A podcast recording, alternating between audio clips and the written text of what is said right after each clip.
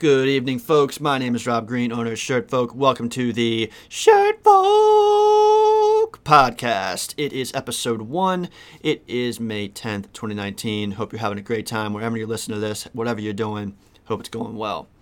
The Shirt Folk Podcast is going to be a platform for stories. Um, the entire platform of Shirtfolk is going to be built around the people behind the print industry, and that's what this podcast is going to be specifically talking about. Um, at the very least, talking about the topics regarding people, regarding the ins and outs of how their passions and drives and and what makes them want to be printers and be successful in this, and sometimes a very unforgiving business. So I figured with this first episode, I would talk about myself and why I want to do this and what led me to want to do Shirtfolk in general. Um, it's a story that I think is worthwhile for anyone that wants to be following this or wants to be involved in this, because I believe it's going to show why there's value in what this is trying to achieve. All right, so when I was just out of college, you know, p- approaching the twenty-year-old age, Um, I was trying to figure out what I wanted to do with what I was doing. Uh, I came from a, a, a very local community college, um, literally in my small town. I grew up in Westminster, Maryland, and I was looking to do something with my degree I had, which was in multimedia graphic design. And after looking at several jobs in the area, I realized that I was going to probably have to want to do something for myself, at least to start out, and maybe just have a little bit something on the side as a part-time job and be able to make money and, and be able to help out my dad and all this. So through the process of working through some things, I realized that I really enjoyed designing t-shirts. And maybe that was partially in line with the fact that Threadless was maybe at its peak. This is roughly around two thousand six, what I consider to be at its peak. When I was in high school, Threadless was huge. I mean, everyone wanted a Threadless shirt, and it was at the peak of what, again, I believe was the peak of having uh, contests for shirts and having submissions for shirts and having that be something that you could make profit at, at the very least, uh, social collateral. And so I started with designing shirts on Threadless. Um, nothing ever got printed. Nothing ever got to where I wanted to be, but every day I woke up and did a shirt. Every single day I did something. Um, what this also taught me was th- the art of waking up and doing something every single day, even in a creative industry. Uh, I grew up around farmers and grew, you know, and my father worked in a factory. Four o'clock in the morning, he would be in there. I got that mentality of if you didn't create something that day, it wasn't a successful day. And while that perception of creativity and production has changed a bit for me recently, as you'll see with these podcasts and you'll see with my daily videos, that I really do try to keep up with that and feel that it is worthwhile to be creating something at least semi-daily. And so I was in the process of doing that and, and working through that. And at a certain point, again, I was roughly twenty-three, twenty-five. Um, no, I was twenty-three. I was twenty-three years old, and my dad got sick. And through a process of knowing that I wasn't really capable of fully um, taking care of myself if something went wrong, there was no way I was going to be able to take care of my father and be able to, you know, to have any kind of living lifestyle for either of us. And so with that, I realized that I had to put graphic design a bit on the back burner, and it gave me some time to Um, think about that a lot, about what I wanted to do with graphic design and with illustration. So after that, I, I worked a series of Joe jobs. You know, I, I was, uh, which, you know, I, I washed dishes in the back for a, a night or two. Um, that was one of those jobs that told me that while, yes, I believe no job is too, um, too rough or too, you know, whatever for anyone. I think anyone should be able to do anything they, they feel they have to do, because that's, there's no shame in it. I do believe, though, that there was a certain point when I realized that if I had to do a job, that might not have been the one. That was definitely not my my finest moment. And that led to me um, working uh, at a one of the few movie stores, particularly where I'm at. It's, it was located in Tawnytown, Maryland. It was called Movie Gallery. And I am a huge movie fan, like a gigantic movie fan. So it, honestly, that was maybe the most optimum job for me. Well, I was just trying to figure out what was going on with what I was doing. It started as part-time, it turned into full-time, and it worked. I was able to think a lot, able to, you know, doodle and do all kinds of stuff. And, but, I mean, obviously what happened is, I mean, that whole industry just fell out. It totally fell down, and, and no one was doing that stuff anymore. And so it eventually closed. And there I was again. I had nothing to do. I was I was aimless. I didn't know what I was going to end up doing, but I knew I had to do something because we needed money. And I was approaching where I had no money in my bank account, like nothing. I mean, we're talking honestly maybe a thousand bucks, probably sub a thousand dollars, and I was looking on Craigslist for anything at this point. At this point, I really was looking for anything. And so I got to this point, I was on Craigslist, and there was this local shop named Wilson's Great Moments that was looking for someone to clean screens and maybe grow with it. And through a process of a couple of interviews, I realized that it fit my degree, it fit something I was doing, and obviously I was hungry as all hell. I mean, I, I needed this. But I, you know, I tried to play it cool and tried to not be so, like, I needed this. I didn't want to seem desperate, and, you know, I was trying to make some kind of money. So I was hired, and I was doing exactly what every single person that's not having any experience in the industry does. Cleaning screens, working part-time, um, just, you know, putting in the time to put in the time, essentially, you know. And I don't know, I worked there. I'm still am, but I was working long enough that I was going, there's potential here. If I just put a little bit of effort in and maybe not think so much about graphic design illustration, which wasn't the plan. The plan was to go there, learn some stuff, and then go back to designing, to, to, to making shirts. And I realized that if I just put a little bit of effort in, there was a chance for me to grow up in this place and see what I can do. And so through a course of time, it, probably less than a year actually, um, I started doing more of the art side. And uh, someone that had trained me and has since passed, her, her name is Jessica, taught me a lot of the ropes, taught me how to print, basic printing, uh, taught me how to do production style art. It was different than what I was doing, and I definitely had a big learning curve with not being so particular about every single piece of artwork that went out. And that might sound crazy to you out there, that, you know, it really does matter, but production style artwork is you get it in, you get it out. And it's a different kind of artwork. It's not the most creative all the time, but you can find creativity in that speed, and find it in the fact that you have to get something out, but also try to get the highest quality possible. And that's something that I I struggled with early on. I, I definitely did. But I got through it, and I, I gained, and Um, eventually I was doing more artwork than I was, you know, only printing.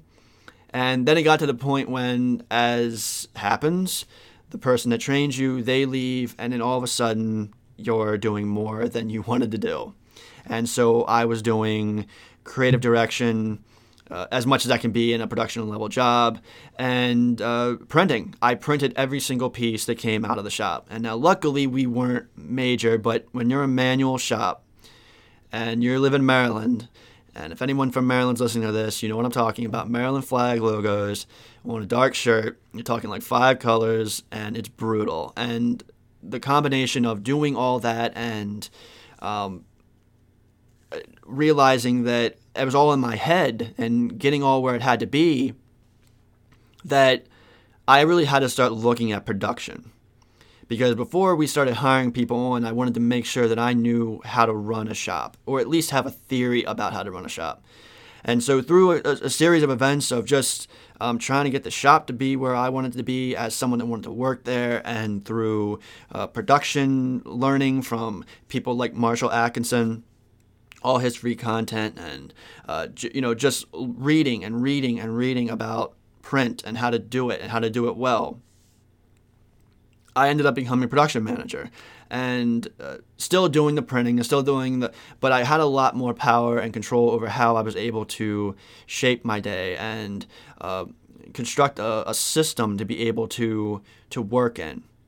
And so that's what I was doing. I was trying to figure out to how would I want to build a shop that I really had no final ownership over, but how was I going to be able to get to where I needed to be with it and what I feel it needed to grow. And so that's just a, a brief history of where I was at. So now I, I've been I've been doing this and production manager actually for probably about, you know, five years or whatever. I've been at the shop I've been at, which is now called W G M Printing, for roughly seven and a half years. And I'm pretty excited about it. I'm excited about what it can be with the shop. But I think all of that experience now has got me to a point where in the past couple of years, I've been thinking more about what I want to apply that knowledge to. And of course, I don't know any printer that has done something that hasn't at least thought about opening their own shop and, and making that a priority in what their professional career is. And so I obviously thought about that. And through a course of time, I wanted to call that shop Shirtfolk. Now, I didn't think I was really ready for it. And there was still a part of me that thought I could take over the shop that I'm working at, so take over W G M. And, you know, even the owner, I think at some point was like, okay, this could be yours. And so there came a point when I was trying to go, okay, well, look, we're, we're, we're trying to rebrand. We're trying to be something different and grow with this. You know, why not call it Shirtfolk? Why not have this be the new thing? And it didn't go as well as I planned, you know, and obviously the owner has final say, and uh, the direction wasn't necessarily what I wanted to do, but I was on board because, uh, you know, I'm loyal enough that I want to try to to make things work. So I, I sat on Shirtfolk. I sat on it for about a year. I didn't let it go. I didn't sell the name. I didn't really put it out there because I knew that I wanted to do something with it.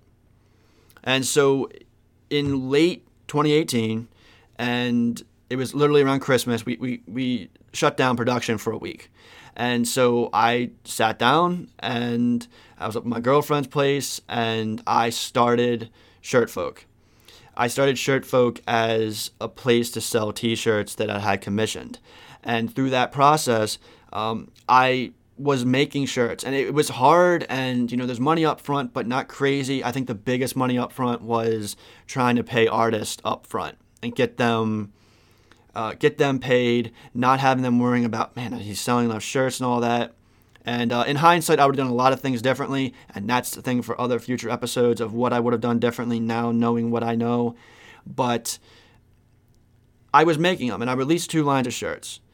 And then I knew we were going to hit spring. So, you know, you're hitting March, and it gets crazy. In the, in the apparel print industry, even with small shops, it doesn't matter. You get crazy.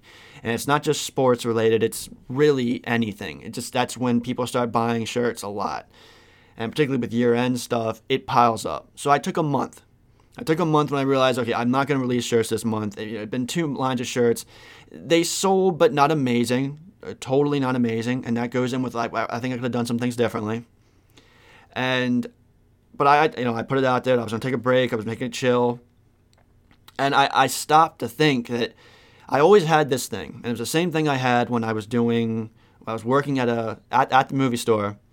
And I, I had this thought, why don't I miss what I was doing? Why aren't I gung-ho to do what I was doing? And it got me thinking I didn't like selling shirts. Now, what I did like doing was talking about shirts and talking to artists and talking to what their process is and really bending over backwards sometimes to want to put their perspective and their thoughts and dreams out there and their work. And so I thought after, frankly, another month, it just it wasn't really happening. And I'll be I'm being a little, I guess, humble in that. I did probably take that month. And then at April, I so. you know, a couple months ago, I launched it anew. I, I realized that what I wanted to do with this was I wanted to talk about the people behind these things. And the selling of shirts, again, this these are topics for other days. And as I'm talking, that's why I love this kind of stuff, because it's, it's off the top of my head as I'm going. This isn't rehearsed. Um, I do have thoughts as I'm talking here. But this is more of a topic for a future episode or having a guest on and talking about it. But I realized that it, it went against my mentality. If I was to be profitable at doing this as the main thing, I would have to be releasing more shirts than I was really comfortable with doing. And again, I'll go into that more in future episodes, but it just it didn't fit my, my worldview. But what I love talking about people and, and learning about them and doing all that. And so I was going to really just make it about illustrators and make it more about what they were doing and how they were doing it. And that would have been really niche, and, and I think it could have worked. And but I got to thinking, what do I do every single day? I'm in production management. I'm in this. I, you know, I'm, I'm part of this. I'm always reading about this, always thinking about it. Why not talk about the people behind the entire print industry and just talk about stories? And we all have them. And not just how we started, it's every day. Every day is a struggle sometimes, like everyone is. And I think it's relatable across any industry. We all have our thing. We all have our processes, all have our fears and our successes and our strengths and our weaknesses. And that's what I wanted to talk about. And I didn't want to talk about the apparel industry through a pre through a purview of, no, that's not the right word. I didn't want to look through a prism of nostalgia. And to think that the, the industry was perfect, and it's got so many great pluses, but it's also got a lot of minuses. And I want to explore those, not to tear down the industry, but to try to build it up. Um, the environmental aspects are interesting, and but you know, there's there's labor issues, there's how we print, what we print on. These are all questions that I started thinking more and more about, and I realized that's what I wanted the platform to be. I wanted to showcase people, but I also wanted to talk about the industry. And that's what this is, and that's what I want Shirtfolk to become and continue to be. And I don't know, I need I realized I needed help. And that's something that I wasn't always prepared for. I I learn on my own, I do things on my own, that's sort of what I do, and that's that was always my method of doing things. And so it's it's hard for me to be able to go, okay, I got to wait for this and, and try to mix things up and get things happening. But that's the process of what we're in for. So that's sort of my basic history, just my very, very bare bones history of why I'm doing this and, and what drives me to do this. And so I'm going to briefly wrap this episode up with talking about what the future of this, I hope, is to be. Now, for this podcast itself, um, I would like to do these daily if I can. And to make them, again, very topic-oriented, very... But, you know, right now I realize that might be a bit of a thing because I also post a video vlog every day. And I want to keep that consistent and keep that rolling too. And I don't know. We'll see how it goes. But with this podcast, at the very least, I want it to be centered around a topic, whether that's a guest or a shop or a process, um, beyond the technical, the process of thinking about the industry and what it is. That's what I want this podcast to be, at least at this moment. And I realize everything's fluid and things change and processes become processes for a reason. You you think about them for a while and then they move on and you grow, and and that's what I want this to be. Shirtfolk itself, I want it to be a, a place to go for thought and for uh, introspection on the industry, not just... Again, a, a place to think about nostalgic or complain about it or its solutions. And there's a lot of great thinkers out there in this industry alone, let alone people outside of it that I think they can influence us in a great way, in an amazing way. There's some people that I've been following recently that I won't really announce names yet because I don't know what I can do with it, but I, I really am... Uh, I think they can really provide something to the industry because they're outside of it. And they can see things about em- labor issues and environmental issues and just thinking about us as customer service-wise. And big ideas that I am trying to learn. Uh, I'm at a point where I feel like I have reached a point at a small shop where there's a growth aspect that I want to try to gain for myself. And I'm still happy at where I work at. But I will say that I feel I have to push myself. And that's what this is. It's allowing me, and that's, a, I think it's important to know what someone is getting out of putting something out. Now, of course, down the line, I would love to be able to monetize things and be able to, to make money off of doing this. But right now, this is a growth aspect for me.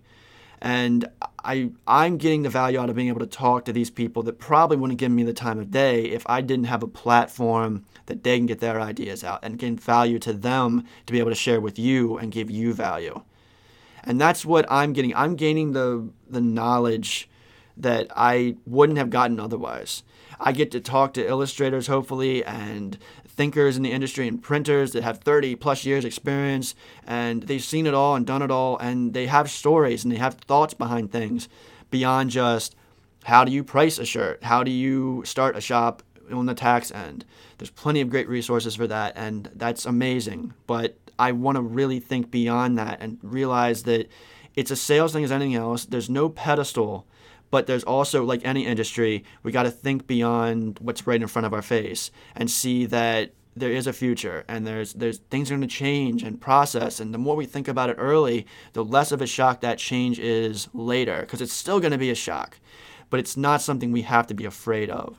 And so I, if nothing else, I want Shirtfolk to be associated with learning and growing, and whoever sees it and hears it and, and reads about it, that's what I want this to be. So again, I mentioned the podcast, I mentioned my daily vlogs, which I will continue doing. They're called Shirtfolk Daily, they're on Instagram T V. I want my website to be, again, a platform for showcasing, for talking about ideas. And that's largely going to be on my journal section. And uh, before too long here, I'm going to have a, a really cool illustrator named Alex Adams uh, coming up, and I, I'm really excited about putting his stuff up. The illustration side of it will be great for the journal simply because it's so visual. And so what I want to do is is have a platform for everyone to, however you're, you're comfortable with sharing your vision, sharing your passion, sharing your, your topics. And you can, if you're good on all of them, well, then I'll circle around and we'll have you on all of them. But if you're good on video and you're not so great in writing, or you're you're good on audio but you're not so great on video, I want to give you a reason and a platform for me able to get to Shirtfolk and not some other place, because it's a really interesting way for you to be able to put yourself out there and have different venues and different ways of doing it, and you're not getting shortchanged on any of them. If you do video well, that's great, and you can you can expand on that and uh, and get yourself out there the way you want to. If audio, if you're really just not comfortable with being seen, or you just feel you can paint a picture very well, then I want to be able to provide that too. And the website obviously is crucial to house all of this, but it's also had its own thing.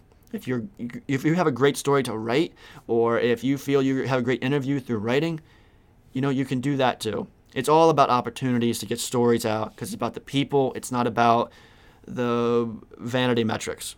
And that's what I'm hoping this is all about. It's about value, not vanity. And everyone has a story. Everyone has a purpose. Everyone has a reason. And I think in the apparel industry, there's a lot of great stories that can reach people that aren't in the apparel industry. And I hope moving forward, I get to share that with all of you. And you share your stories with me. So please reach out to me at rob at shirtfolk dot com. Obviously, I'll be contacting people as I go on my own. There's people who inspire me every day, but you can always reach out to me at rob at shirtfolk dot com, through the website, through our contact form, through Instagram, Twitter, Facebook, Snapchat. They're all there, all at Shirtfolk.